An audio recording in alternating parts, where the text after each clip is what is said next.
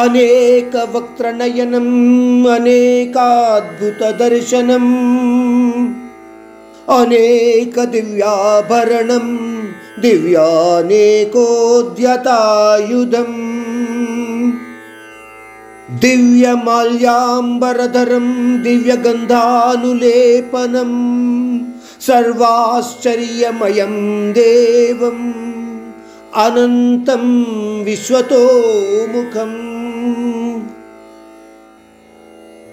అత్యద్భుతమైన మరియు అనంతమైన విశ్వరూపంలో అర్జునుడు అనేక రకాలైన విషయాలను చూస్తున్నాడు.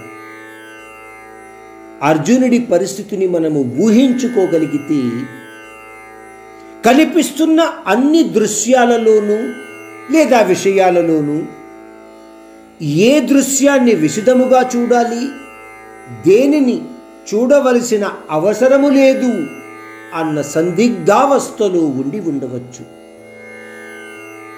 వివరణలో అనేక ముఖములతో కళ్ళతో అద్భుత దృశ్యాలతో ఉన్న రూపం గురించి చెప్పబడుతుంది.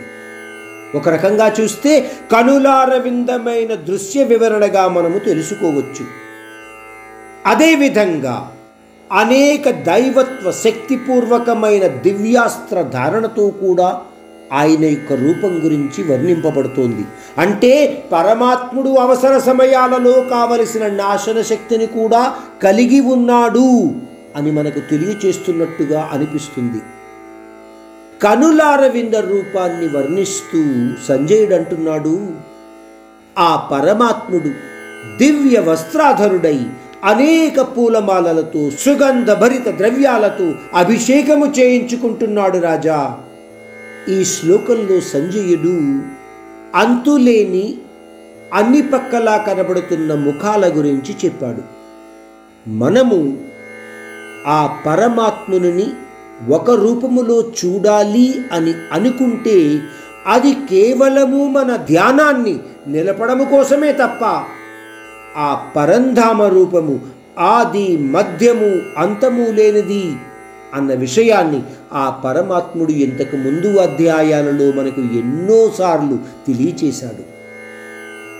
ఈ రకంగా అర్జునుడి మనసులో ఉన్న కృష్ణుని రూపము ఆ పరమాత్మ యొక్క నిజరూప దర్శనము కాదు అని తెలియచేస్తున్నట్టుగా కూడా మనము ఇక్కడ అర్థము చేసుకోవచ్చు.